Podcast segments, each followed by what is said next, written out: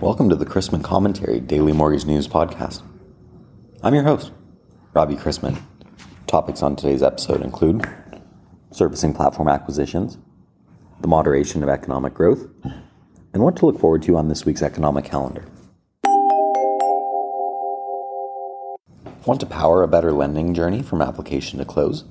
Meet Blend's Mortgage Suite, strengthened by features that improve and accelerate across the homeownership journey, including the LO Toolkit, hybrid, and fully digital closing capabilities, and upfront quality of life perks like purchase affordability and soft credit pull.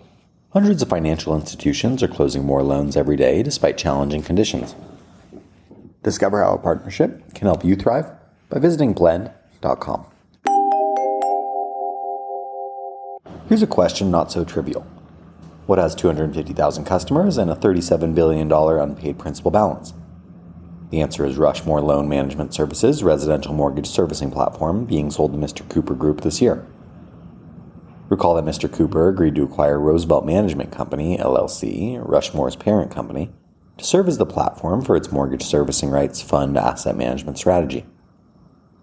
Lenders of all shapes and sizes have been selling their MSRs for various reasons, not the least of which is to raise cash in tough times. And it appears that tough times will be with our industry for a while. For many lenders, servicing is the only asset worth anything.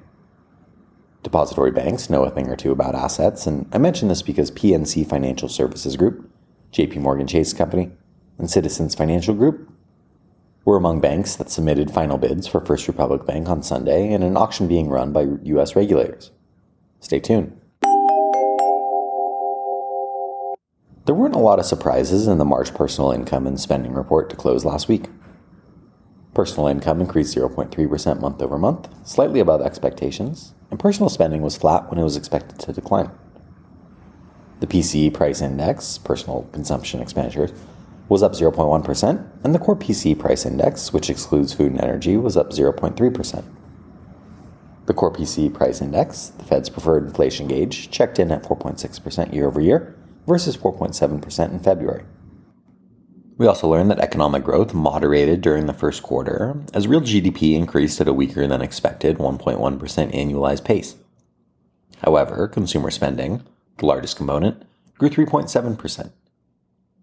Low existing home inventories have pushed buyers to new homes with sales jumping 9.6% to 683,000 annualized pace in March. Demand from buyers and lower than normal supply should help to keep falling home prices in check. Analysts expect consumer spending to contract later this year, which would ease inflationary pressure throughout the economy. Employee compensation costs are not cooling as quickly to levels the Fed would deem consistent with 2% inflation. To sum things up, the US economy continues to move forward and inflation continues to move down, although it is well above the Fed's target range. This probably won't change the Fed's plans to hike 25 basis points this week, the market sees a 90% chance for another 25 basis points this week and 25% chance of another 25 in June before a series of rate cuts. This week's calendar is packed with market moving potential, including that expected 25 basis point hike by the FOMC on Wednesday, as well as data, including PMIs and Friday's employment report. In addition to PMIs and payrolls, other data includes construction spending, factory orders, JOLTS job openings, ADP employment, challenger job cuts, trade, productivity, unit labor costs, with consumer credit also on Friday after the job report. In regard to MBS, FDIC sales will continue and are expected to include more asset classes, while April agency prepayments will be released after Thursday's close and into the evening. Today's calendar begins with a whimper with the final April S&P Global Manufacturing PMI, which will be followed by ISM Manufacturing PMI for April and construction spending for March. Let's wrap up with a joke and some housekeeping. For today's stock market report, helium was up, lead was down, paper was stationary, and fluorescent tubing was dimmed in light trading. Knives were up sharply, and cows steered into a bull market. Pencils lost a few points, and hiking equipment was trailing. Elevators rose while escalators continued their slow decline. Weights were up in heavy trading. Light switches were off, and mining equipment hit rock bottom. Diapers remain unchanged, shipping lines stayed at an even keel, the market for raisins dried up, Coca Cola fizzled, Caterpillar stock inched up a bit. Sun peaked at midday, balloon prices were inflated, and Scott tissue touched a new bottom. Thanks again to Blend for sponsoring today's episode. Find out how their digital end to end mortgage experience can help you reach your business goals at blend.com.